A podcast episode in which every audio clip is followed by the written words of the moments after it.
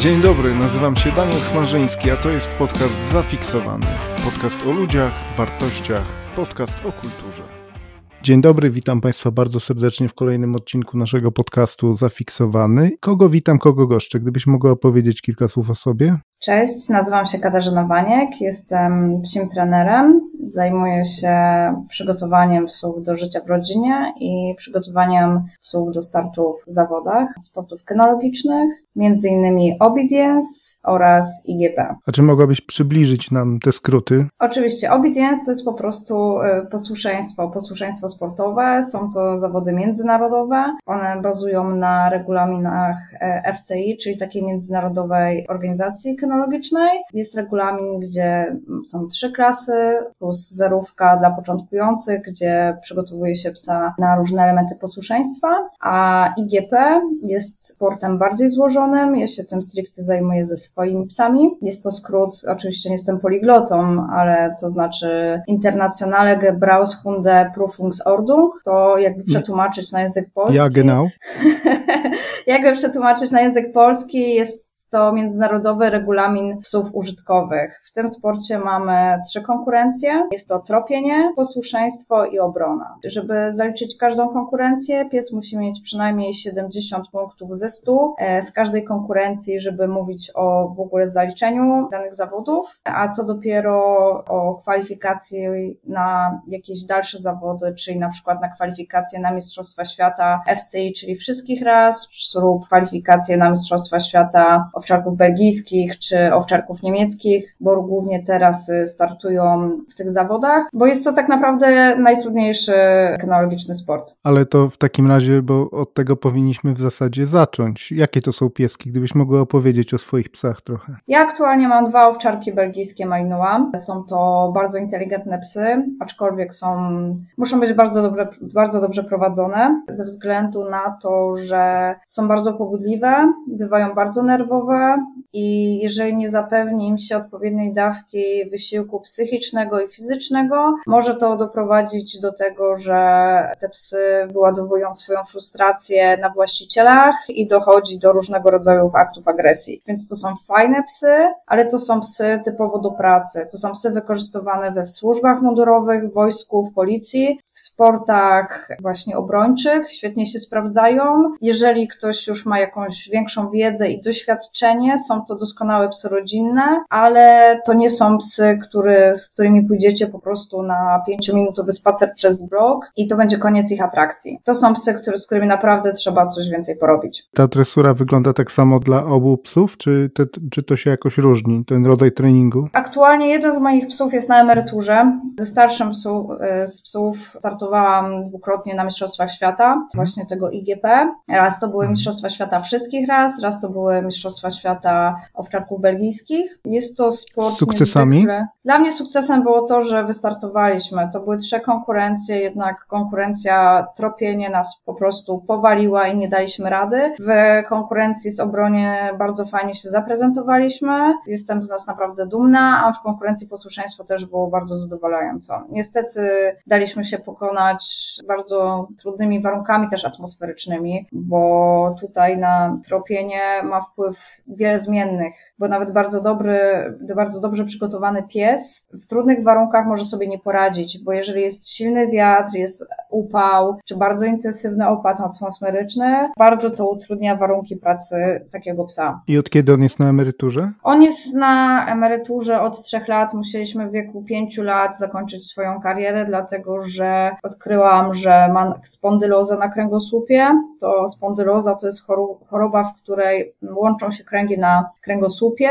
Może to też doprowadzić do dolegliwości bólowych, plus dodatkowo przez intensywne treningi wyszły zwyrodnienia na palcach, które też zaczynają mu doskwierać, więc od razu zakończyliśmy karierę, żeby też nie przemęczać tego psa, bo oprócz tego, że jest to jest do sportu, to przede wszystkim jest to członek rodziny. Więc Oczywiście. mam sobie drugiego psiaka, z którym mm, mogę się już realizować. No powiedz w czerwcu będziemy zdawać mhm. pierwsze egzaminy. Oczywiście te treningi teraz są już bardziej rozważne ze względu na też moje doświadczenie, żeby nie obciążać tego psa. Przygotowujemy się także kondycyjnie, bo tutaj, żeby ten pies był w stanie podołać wszystkim trzech konkurencjom, to plus treningów stricte na daną konkurencję, czyli treningi tropienia, czy treningi posłuszeństwa, treningi obrony. Dodatkowo ten pies musi mieć po prostu treningi kondycji fizycznej, żeby był, jego ciało było na to gotowe, a mięśnie zabezpieczały właśnie kręgosłup i zabezpieczały i zmniejszały tak naprawdę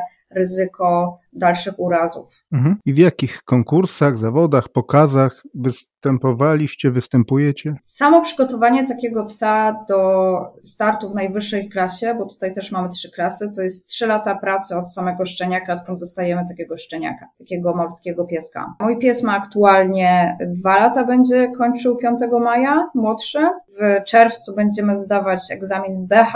Jest to egzamin troszkę z posłuszeństwa, trochę z behawioru psa, żeby dostać w ogóle dopuszczenia do możliwości startowania w tym sporcie. I planujemy wystartować czy tak naprawdę zdać egzamin pierwszego stopnia pod koniec tego roku. Starty w zawodach planujemy za dwa lata, żeby przygotować sobie to zrobić z głową i żeby ten pies był faktycznie gotowy psychicznie fizycznie do tego. A ze swoim starszym psiakiem startowaliśmy na zawodach rangi Mistrzostw Polskiej, dzięki któremu zdobyliśmy właśnie te kwalifikacje kilkukrotnie na Mistrzostwa Świata. Plus dodatkowo udało nam się zagrać w serialach i filmach, bo mojego o starszego Ciekawe. psiaka mogliście widzieć na przykład w filmie Jak śpi kochanie, gdzie mhm. był agresywnym psem przy budzie, który pogryzł Jakubika. Arkadiusza swoją drogą bardzo sympatycznego człowieka i bardzo profesjonalnego aktora, ale Super. również mieliśmy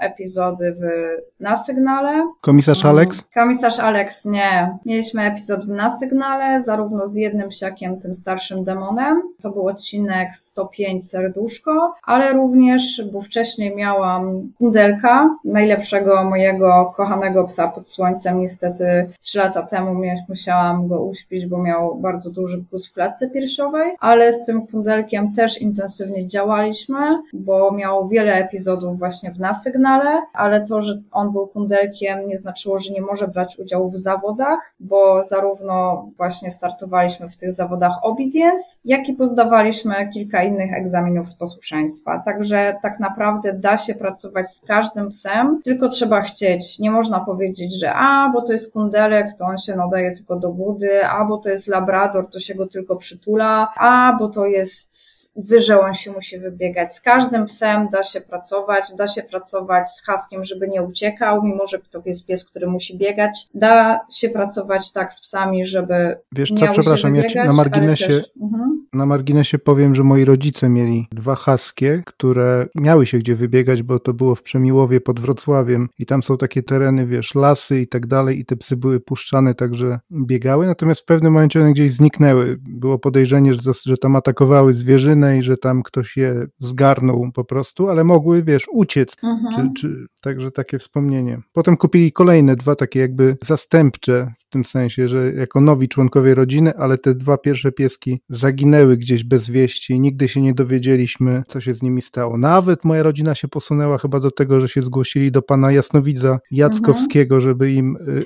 znalazł te, te, te, pieski, ale, ale ich nie znalazł. Mogły zostać też po prostu odstrzelone niestety. Jest takie Jest... podejrzenie, że one były zabite gdzieś przez kogoś i wywiezione gdzieś w bagażniku, wiesz, jak najdalej, także... Tak niestety się zdarza, ale żeby się tak nie zdarzało, to przede wszystkim podstawą w szkoleniu psów, czy to jest szkolenie psa sportowego, czy psa towarzyszącego, to jest budowanie relacji z tym psem. Że to nie jest tak, że po prostu mamy tego psa, puszczamy ze smyczy i czekamy po prostu jak na wygraną stotolotka, czy ten pies do nas przyjdzie, czy nie przyjdzie, tylko musimy z tym psem zbudować tą relację, sprawić, żeby tego psa bawiło, że przychodzi do nas, żeby dwie strony bawiła współpraca, żeby ten pies też doskonale wiedział, czego od niego oczekujemy, a my, żebyśmy też wiedzieli, jak wyegzekwować pewne rzeczy, bo jednak wracanie na komendę jest najważniejszym elementem elementem szkolenia, no bo tak jak tutaj wspomniałeś, pozwoli, pozwoli to też uratować życie takiemu psu, jak on wróci. Kwestia odpowiedzialności też za pieska, nie? Tak, kwestia odpowiedzialności, ale to mhm. też jest kwestia wiedzy, jak to zrobić, dlatego ja się cieszę, że nasze społeczeństwo ma dużo większą świadomość i ludzie zgłaszają się do mnie na szkolenie, zanim dostaną często psiaka. Mówią, zamówiliśmy sobie psiaka w hodowli, odbieramy go wtedy i wtedy, kiedy możemy się nauczyć, jak się najlepiej przygotować, już rozmawialiśmy z hodowcą, mamy pojęcie o rasie i takie rzeczy naprawdę cieszą, bo mnie dobija to w swojej rasie, że ludzie sobie naoglądali filmików, jak bardzo fajnie da się wyszkolić te psy. Biorą sobie szczeniaki, które naprawdę jako zamiast być bardzo uroczymi pieskami, to cały czas gryzą po nogach, e, gryzą po twarzy, nie są to psy delikatne, to są takie małe dinozaury, po prostu takie małe T-Rexy, które atakują wszystko, co się rusza i tego małego psiaka trzeba nauczyć wypoczywać, trzeba nauczyć, jak się funkcjonuje w takim środowisku i potem pojawiają się pierwsze problemy, jak to jest i pierwsze rozczarowania, przecież na filmie było tak, że te psy wszystko robią i są inteligentne, wszędzie tak pisali, a mój pies nie jest taki. Dlaczego tak nie jest? I buduje się obustronna frustracja, co powoduje bardzo wiele problemów, które mogą być też niebezpieczne w życiu codziennym. Albo te pieski potem się gdzieś wyrzuca, zostawia, bo się jest y, zawiedzionym, tak? Jest tak. Bardzo dużo też znajduje się różnych ras w schroniskach. Na szczęście powstały fundacje, jakieś grupy wsparcia, żeby te psy trafiały też do miłośników rasy, do świadomych ludzi, ale niestety każdy może sobie wziąć psa. Ja uważam, że na psa powinno się mieć pozwolenie, przejść mhm. jakieś też psychotesty, żeby być odpowiedzialnym właścicielem. Bo jest na przykład taki martwy przepis w Polsce, że żeby sobie kupić na przykład harta, musisz mieć pozwolenie. Zezwolenie na mhm. posiadanie harta. Ale o to zezwolenie starasz się, jak już masz tego harta w domu. Czyli idziesz do starosta, mhm. prosisz o pozwolenie na posiadanie harta i wtedy starosta automatycznie ci je wydaje bez weryfikacji czegokolwiek. Więc ja uważam, no właśnie, że bo... tak naprawdę mhm. powinno się jakby przejść jakieś testy na właściciela psa, czy się w ogóle człowiek nadaje, zanim weźmie czy to psa z hodowli, czy to psaka z adopcji. No właśnie, bo jest też taki pewien, może dwa odrębne spojrzenia, nie? Też się mówi o tym, dość popularne jest teraz, żeby nie brać rasowych zwierząt, tylko te takie kundelki, ale to pewnie też wynika z tego, że ich jest po prostu tak dużo w tych schroniskach, prawda? Tak, ale wszystko też zależy od oczekiwań. Wszystko zależy od oczekiwań człowieka. Jeżeli ktoś chce mieć po prostu fajnego psiaka jako członka rodziny, jak najbardziej. To jest super opcja. Bardzo fajną opcją jest branie psów z tak zwanych dom, domów tymczasowych. Jest to opcja bezpieczna, dlatego że jeżeli pies przebywa u kogoś w takim domu tymczasowym, ta osoba sprawdza, jak ten pies reaguje na zostawanie samemu w mieszkaniu, jak reaguje na przykład kontakt z innymi zwierzętami, jak e, sobie radzi w kontakcie z innymi gatunkami, na przykład i tylko z innymi psami, ale też z innymi kotami, jak reaguje na małe dzieci. Ten pies jest w stanie być bardziej sprawdzony i jesteśmy w stanie zbadać popędy tego psa, na co się nakręca. Też jest troszkę prościej niż jak weźmiemy sobie takiego psiaka po prostu z końca schroniskowego i nie wiemy czego się spodziewać. Oczywiście ja zachęcam do brania takich psiaków po przejściach, tylko wiem z doświadczenia, że czasem pojawiają się problemy na przykład po trzech miesiącach, gdzie ten pies czuje się pewniejszy siebie, a przyszli właściciele o tym nie wiedzą. Więc takich mhm. właścicieli też trzeba o tym poinformować, że mogą pojawić się problemy, bo nie znamy przeszłości w większości tych psiaków. Więc jeżeli trafi taki dany właściciel do specjalisty, większość z tych problemów da się spokojnie wyeliminować. Jak no tylko właśnie. pojawiają się problemy, mhm. warto zadzwonić do trenera psów, żeby skupił się na eliminacji tego problemu, bo też warto wspomnieć, teraz jest taka moda na behawiorystów. Mhm. Jest bardzo modne słowo behawiorysta. Kim jest behawiorysta? Jest kimś, który się zajmuje zachowaniem psów. Problem jest taki, że każdy trener psów jest behawiorystą, bo żeby trenować psa, musimy mieć podstawową wiedzę na temat jego zachowania, na temat jak warunkujemy tą wiedzę, jak ten pies się uczy, ale mhm. mało który behawiorysta ma pojęcie na temat trenowania psów, bo często przychodzą do mnie klienci, którzy byli już u czterech behawiorystów i podali im teorię z książek, ale nie wiedzieli, jak się do tego zająć praktycznie, do tego zabrać praktycznie. Więc raczej fajnie jest wybrać jakiegoś polecanego trenera psów niż behawiorystę, bo takiego kurs behawiorysty można sobie zrobić nawet za gruponie za 49 zł korespondencyjny, bo kilka lat temu to sprawdzałam. Trzeba też wiedzieć, gdzie się udać, żeby takiemu psiakowi nie zrobić krzywdę. Widzisz, ale nie dla każdego to jest chyba oczywiste, że to są cechy osobnicze i że psy też mają charaktery, że każdy pies jest jakby tak jak człowiek, odrębną istotą z jakąś przeszłością.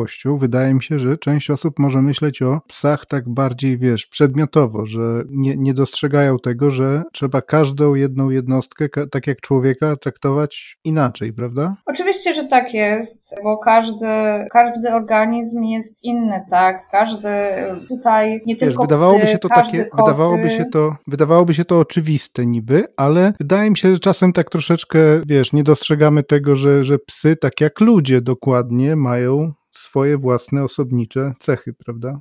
Oczywiście, że tak mają. Generalnie po to powstały też rasy psów, żeby powtarzać konkretne cechy psów. Czyli powstały rasy pasterskie, skupiamy się na jednych, na jednych cechach rasy. Powstały psy, y, rasy myśliwskie, żeby skupiać się do pracy myśliwskiej, do konkretnych celów. Tak, więc tak naprawdę nawet w obrębie jednej rasy te charaktery bywają różne, gdzie psy powinny mieć określony według wzorca temperament, ok, wygląd, określone cechy charakteru, ale nawet w obrębie rasy one, gdzie jest to zapisane we wzorcu, one się różnią mimo wszystko jako e, osobne jednostki. Czyli Więc... to nie są mechanizmy, nie da się tego nie, do końca zaprogra że, zaprogramować. Mhm. Oczywiście, że nie da się, to są żywe organizmy, też, też mogą mieć gorszy dzień, dzień, też może je coś boleć, też mają lepszy, gorszy humor. Także one nie różnią się aż tak mhm. bardzo jak my. I Widzisz, też przypomina jeszcze... mi się ta sytuacja czy te mhm. kilka sytuacji na przestrzeni iluś tam lat, jak te Rottweilery czy Dobermany zabiły jakieś niemowlęta gdzieś w blokach, wiesz, to chyba, no właśnie, to jest ta nieumiejętność i, i głupota zwykła ludzka, prawda, że... że w większości psy... takich przypadków winę ponosi człowiek, nie zwierzę. Często zdarzają się pogryzienia labradorów, goldenów, gdzie wszędzie trąbią na temat, jakie to są super psy do domu, psy do dzieci. Ja jestem Goldeny po prostu zwłaszcza. uczulona. Jestem jestem uczulona na tekst e, psy do dzieci, dlatego że nie ma czegoś takiego. Jak się odpowiednio poprowadzi psa, każdy pies może żyć z dzieckiem, ale jeżeli często jest po prostu problem, że ludzie sobie właśnie biorą goldene labradory do domów, mają sobie dzieci i to już jest koniec po prostu akcji. Żadnego One szkolenia. czują się zagrożone. Czują się zagrożone żadne, w stadzie. Nawet nie. Chodzi o to, że jeżeli żyje pies z dzieckiem, zarówno psa trzeba przyzwyczaić, jak się powinno w cudzysłowie obchodzić z dzieckiem, jak i dziecko powinno być świadome, co może, a czego nie może. Bo najczęstszą, najczęstszą przyczyną pogryzień jest to, że te psy wcześniej ostrzegały. To znaczy, rodzice pozwalają swoim dzieciom na wszystko. Przychodzi sobie takie dziecko, wkłada temu pieskowi palec do oka, palec do nosa, palec do pupy, wszędzie gdzie się da. I ten pies wysyła coś takiego jak calm signals, sygnały uspokajające. Odwraca głowę, zaczyna sapać, mruży oczy. Jeżeli by kontaktował się z innym piesem, ten pies wiedziałby, że nasz pimpuś jest zestresowany. Ale my nie jesteśmy w stanie, jako większość ludzi, czytać tych sygnałów. Więc ten pies raz komunikował, mi się to nie podoba i zmienił swoje miejsce. Zrobił tak drugi, trzeci, dziesiąty raz. Rodzice nie zwrócili na to uwagi i za dziesiątym razem, bo miał gorszy dzień, bo po prostu go coś bolało, bolało, bo pies nam nie powie, że go coś boli, z już dosłownie postawiony przy ścianie zaatakował, tak naprawdę w obronie własnym, bo już tyle razy po swojemu tłumaczył, że nie życzy sobie wkładania palca do nosa, że już po prostu skończyło się na pogryzieniu. Więc większość tych pogryzień wynika z tego, że właściciele nie kontrolują w takich sytuacjach swoich dzieci i ten pies nie ma swojego miejsca, gdzie może czuć się po prostu bezpiecznie, gdzie mu nikt nie przeszkadza, bo tak jak my lubimy sobie pójść czasem do łóżka, tak jak żeby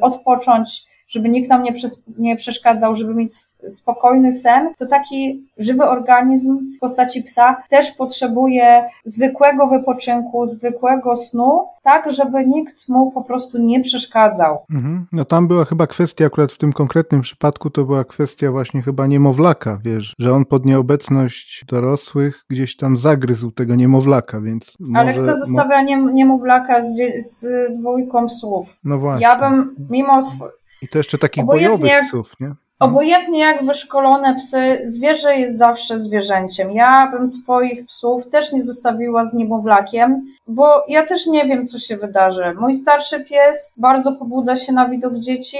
Wypracowaliśmy to, że jest w stanie spokojnie przejść, ale teraz bolą go łapy, boli go kręgosłup, więc nie zostawiłabym czegoś takiego. Może takie dziecko, mały niemowlak może zacząć piszczeć. To też pobudza takiego psa do różnych rzeczy, więc to też kwestia jest umiejętnej pracy z tymi psami, umiejętnego zabezpieczenia. Jeżeli jasne, jeżeli jest sobie mama, tata pracuje i taka mama też musi sobie iść do ubikacji, musi się po prostu wysiusiać, nie ma, nie jest w stanie 24 godziny po prostu patrzeć non-stop na te dziecka. Zawsze jesteśmy w stanie zabezpieczyć się w coś takiego jak klatka kenelowa dla psa, gdzie uczymy psa wypoczynku, a w razie potrzeby ten, tego psa możemy w tej klatce na chwilę zamknąć, żeby nie dopuścić do takiej tragedii. Taka klatka krenerowa jest symulacją wilczej nory, gdzie jest określona przestrzeń. Ten pies ma się czuć w tym miejscu bezpiecznie. Często takimi klatkami pracujemy z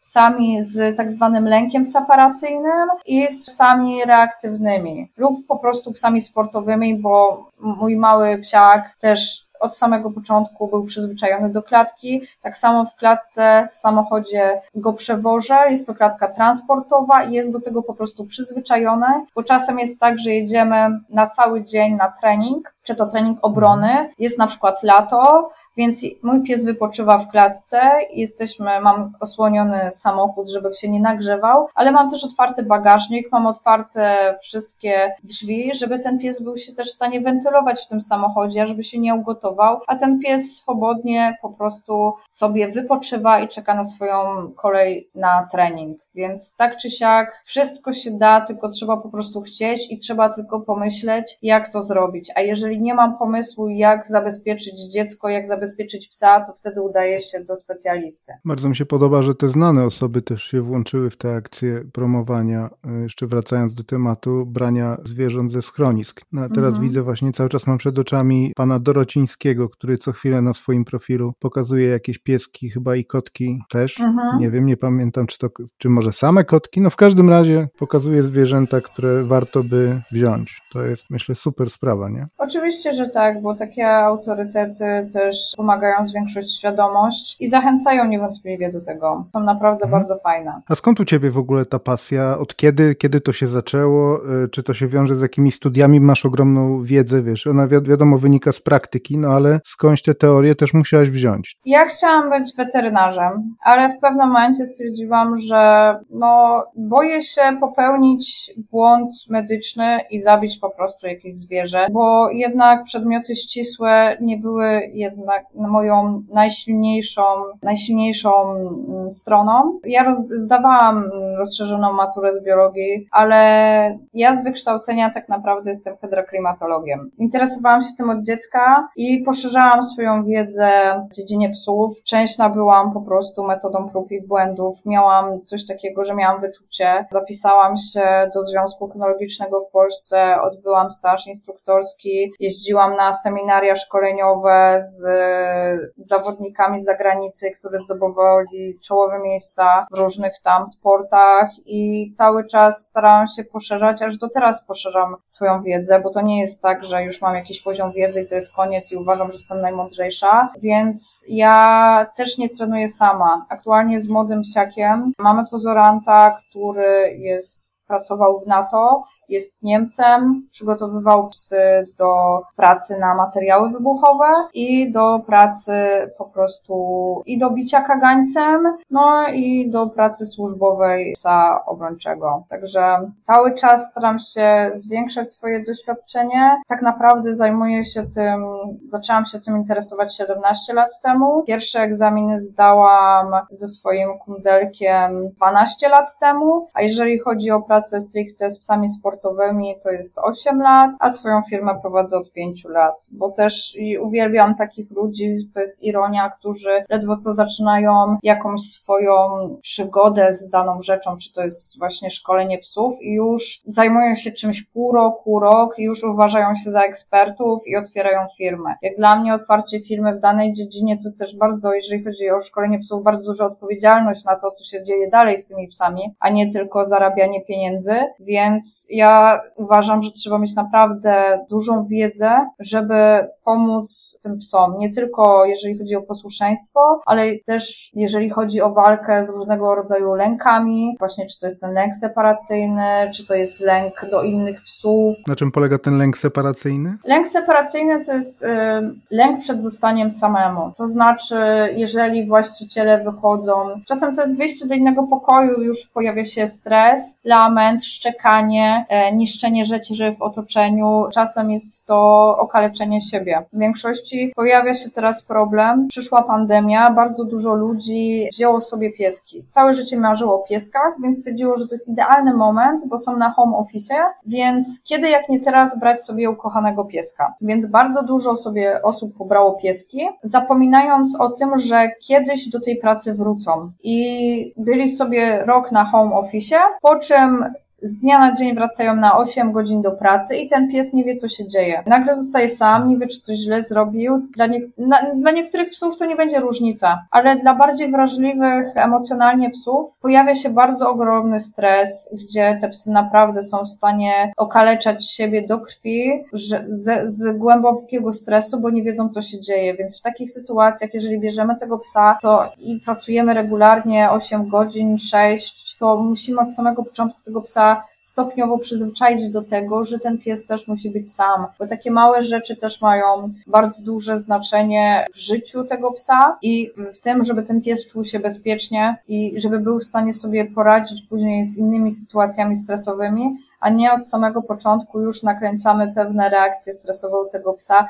tak naprawdę ze swojej niewiedzy albo po prostu ignorancji. Mhm, bo tak rzucałaś takie mm, pewne obszary, czy konkurencje nawet podczas tych zawodów. Czy mogłabyś troszeczkę więcej opowiedzieć tak y, laikom, na czym to polega? W sensie, nie wiem, bicie, powiedziałaś bicie smyczą, czy... czy... Bicie kagańcem. Znaczy bicie kagańcem, kagańcem. to jest praca psów mhm. typowo służbowych, bo jeżeli chodzi o psy policyjne, no to mamy psy gryzące, jeżeli chodzi o te patrolowe, i psy do bicia kagańcem, gdzie po prostu mają zaatakować kogoś kagańcem i go do ziemi, na ziemię powalić bez, bez, bez żadnego pogryzienia, tak? I są psy, które po prostu mają faktycznie ugryźć danego delikwenta, ale tutaj, jeżeli wspomniałeś o tych konkurencjach czy o sporcie, o czym to ja się zajmuję, no to mamy, mamy tropienie, mamy posłuszeństwo i mamy obronę. Jeżeli chodzi o konkurencję tropienia sportowego, z jednej strony tropienie jest czymś, czymś najbardziej naturalnym dla psa, bo zmysł węchu jest najbardziej wyostrzonym zmysłem u psa, aczkolwiek tropienie sportowe jest, mówiąc szczerze, najmniej naturalną formą tropienia dla psa, bo mamy tropienie sportowe, mamy tropienie użytkowe,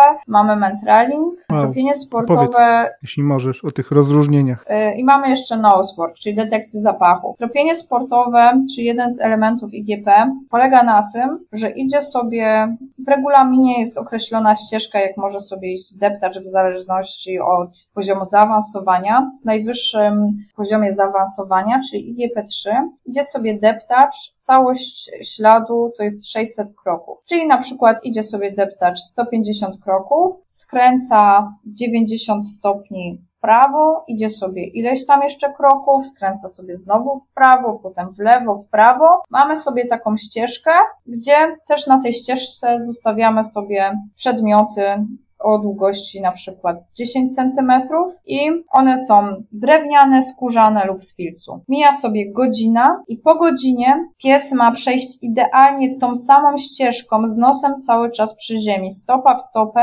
węsząc za tym deptaczem i przejść dokładnie tą samą ścieżką, zaznaczając przedmioty. Czyli najczęstszy sposób zaznaczania tych przedmiotów, których zostawił deptacz, to jest położenie się z przedmiotem pomiędzy przednimi łapami.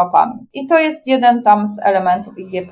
Jest jeszcze, jeżeli chodzi o pozostałe rodzaje tropienia, mamy coś takiego jak nosework, czyli detekcja zapachów, czyli oznaczenie konkretnej próbki zapachowej od otoczenia. Czyli na przykład mamy trzy próbki najbardziej popularne zapachowe, czyli na przykład mamy skórkę pomarańczy, mamy goździk i mamy cynamon. I musimy nauczyć tego psa oznaczania danej próbki zapachowej od otoczenia i też zaznaczania, czyli wkładamy sobie nawet do garażu, czy w mieszkaniu, czy gdziekolwiek kawałek takiej próbki zapachowej, pies na przykład pod stołem, pies musi przeszukać, przeszukać całe pomieszczenie i znaleźć tą próbkę i zaznaczyć. Na takiej samej zasadzie uczy się psy w, na lotniskach zaznaczanie substancji, czy to będą narkotyki, czy to będą inne substancje. Zasada jakby nauki jest bardzo podobna. Mamy jeszcze ten mantraling i tutaj też jest coś takiego, że ten pies może pracować dowolnie, może rewirować po tym terenie, może pracować dolnym wiatrem, górnym wiatrem, musi znaleźć daną osobę.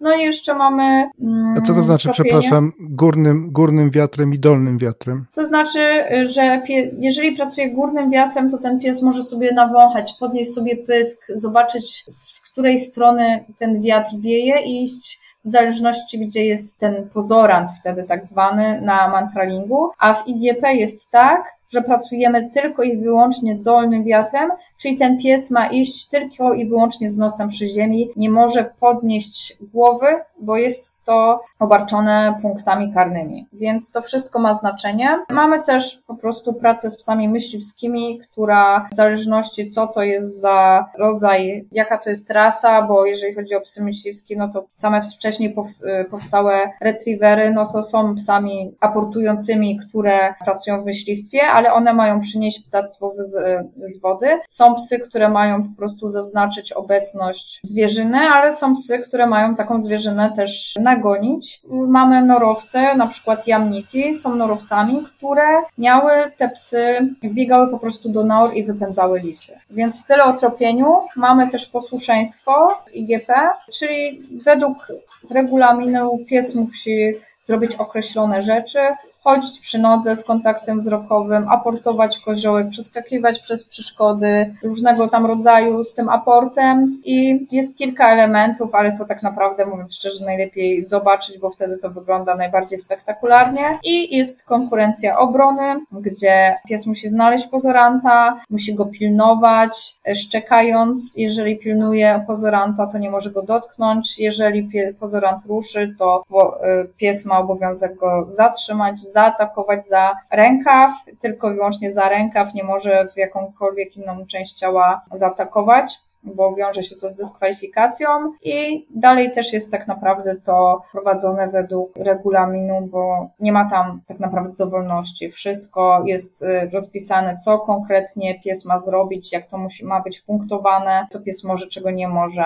i co pozorant może, żeby nie wywrzeć też za małej ani za dużej presji na psa. Wiesz, część z osób, które, z którymi tutaj nagrywam, jak najbardziej zachęcam ich wręcz do tego i skorzystali z tej zachęty, żeby się zareklamować Także jeśli chcesz, opowiedz o swojej firmie, zachęć ludzi, zaproś ludzi do siebie, podaj swoje namiary, jeśli tylko chcesz, oczywiście. Oczywiście, czemu nie? Ja prowadzę szkołę, która nazywa się Skuteczne Szkolenie Psów Katarzyna Waniek. Mieścimy się w Katowicach przy ulicy Dębowej 14 i tam prowadzimy zajęcia zarówno grupowe, standardowe, zajęcia grupowe dla wszystkich właścicieli psiaków, ale jeżeli mamy właścicieli bardziej wymagających lub psy problematyczne, wtedy zachęcamy do zajęć indywidualnych, do konsultacji behawioralnych lub po prostu, jeżeli chcecie się pobawić y, w sport, bo u nas na placu, tak jak mówimy, mówiłam, przygotowujemy do posłuszeństwa sportowego. U mnie na placu są zajęcia z obrony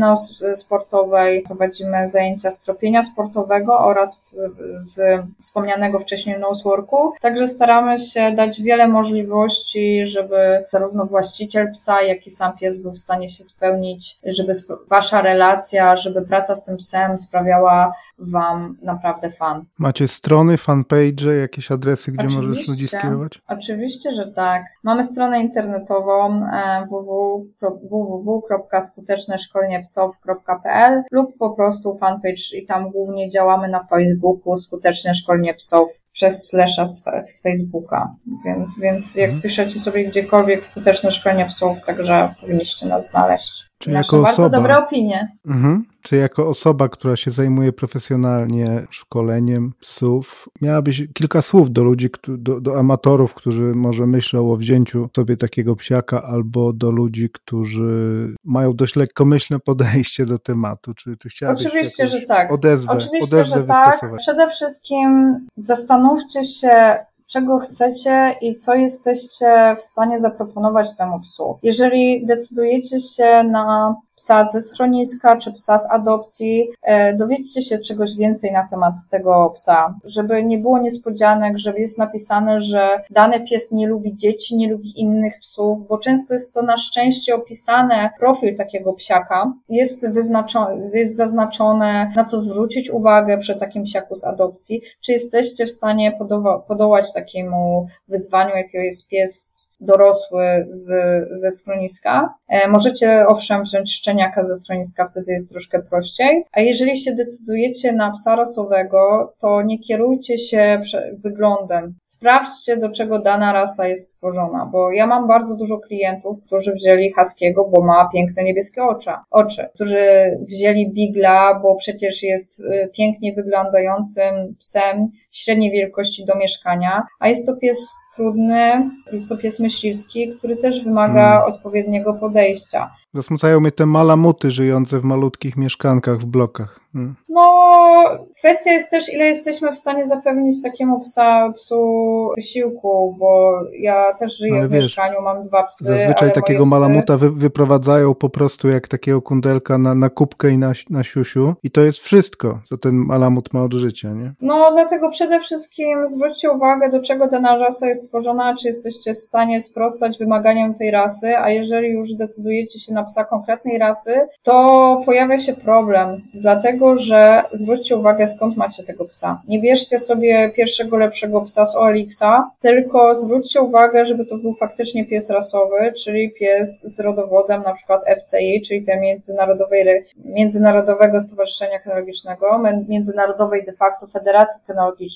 W Polsce takiego psy możemy kupić z metryką, nie rodowodem Związku Kynologicznego w Polsce, dlatego, że mam bardzo dużo klientów z psami kupionymi za duże pieniądze z pseudohodowli. W Polsce po 2012 roku weszła nowelizacja do ustawy do ochronie praw zwierząt, że nie można sprzedawać psów bez rodowodu. Więc powstało bardzo dużo stowarzyszeń, które tak zwanego burka i kocurka sprzedaje psy z takimi rodowodami, które można sobie wydrukować na drukarce. To znaczy, ja biorę sobie suczkę ze schroniska. Jest tam teoretycznie obowiązek, obowiązek sterylizacji, ale nikt tego nie jest w stanie realnie zweryfikować. Ty, Danielu, bierzesz sobie pieska bardzo podobnego, załóżmy, że są to owczarki niemieckiego i mieszkamy blisko siebie, robimy sobie krycie, są to psy ze schroniska, nie wiemy, co się tam wydarzyło i piszemy sobie w rodowodach Stowarzyszenia Burka i Kocurka, hmm. że jest to matka Aza, ojciec Pikuś, są to owczarki niemieckie i sprzedajemy sobie takie szczeniaczki za 2,5 tysiąca. Zobaczyłem obraz tych y,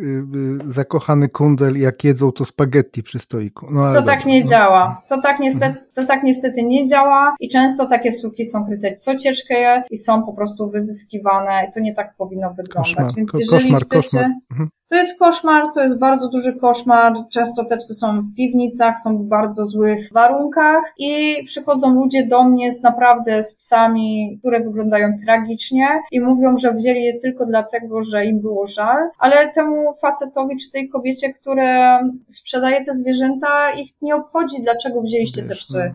To jest Aż podaż. mi się przypominają te, te, jak traktują psy w Hiszpanii, nie? To jest, ale to jest inny temat. Mhm. E, w Hiszpanii to było z hartami, więc przede wszystkim nie oszczędzajcie na e, psie. Kupcie sobie psa z rodowodem, z metryką Związku Kynologicznego w Polsce, bo tak naprawdę te psy, żeby dostać dopuszczenie do hodowli, na przykład takie zwykłe owczarki niemieckie, muszą mieć tak, testy psychiczne, muszą mieć przegląd hodowlany, muszą mieć wystawy, samce muszą zdać egzamin, który mówiłam, ja będę zdawać behawioralny i IGP-1. I to są tyle rzeczy, żeby samiec musi zdać, żeby mieć dopuszczenie do hodowli. Więc te psy, plus y, prześwietlenia oczywiście na dysplazję, więc chodzi o to, żeby te psy faktycznie były, wyglądały jak mają wyglądać, mia, miały normalną psychikę, nie były histeryczne i żeby nie było obciążania e, chorobami genetycznymi, żeby jak najbardziej zminimalizować ryzyko chorób. A jeżeli kupujecie psy z pseudohodowli, to tak naprawdę wolna amerykanka. Możecie mieć, może wam się trafić fajny pies, jest, ale większość moich klientów, którzy oszczędzają na psie,